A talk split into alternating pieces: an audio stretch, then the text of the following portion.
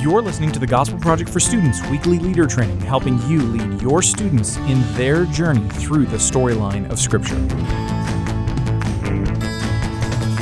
Hey, thanks for joining us for the weekly leader training for the Gospel Project for Students. I'm John Paul Basham, Manager of Publishing for Lifeway Students.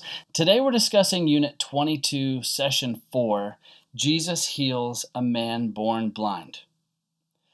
In John 9, Jesus heals a man who was born blind, revealing that he is the light of the world.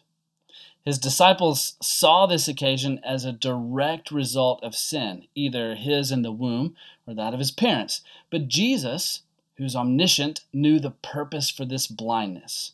It was so he could heal it and display the glory of God through this man. So, we're going to do three things. I want to give you an important takeaway, one challenge or issue from the lesson, and one encouragement for you, the leader.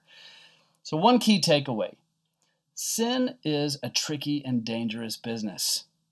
Like the disciples, we're prone to look for sin and the effects of sin in places outside of us. But the truth is that sin is in all of us. The more we ignore that fact, the more we'll become blind to Jesus and our need of Him. Only those who see their sin can see the Savior. For this reason, Jesus came to confront spiritual blindness. So here's a, a challenge that'll come out of this lesson. The disciples' question to Jesus about sin impacting the man's blindness is the biggest issue of the session. The leader guide gives some helpful content for wading through the discussion. Ultimately, all brokenness and suffering are attributed to sin, at least the first sin of Adam and Eve in the Garden of Eden. And people's actions, even sinful actions, do have consequences. But Jesus himself distinguished between the reasons for the ailments people suffer under. The final point is this not all suffering is attributable to someone's specific sin, but God can be glorified through it all. So here's an encouragement for you. In your preparation for this session, I'd encourage leaders to take a few moments to consider how the Lord Jesus has revealed his glory in their lives.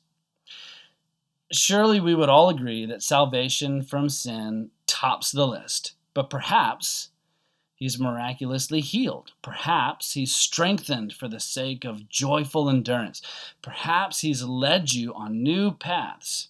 Perhaps he's opened your eyes to needs around you uh, that have led to gospel opportunities. Let this thought process inform your study and help color your teaching during the session. Thanks for listening to this week's leader training for the Gospel Project for Students. For more resources to help you guide your group through the session, visit gospelproject.com.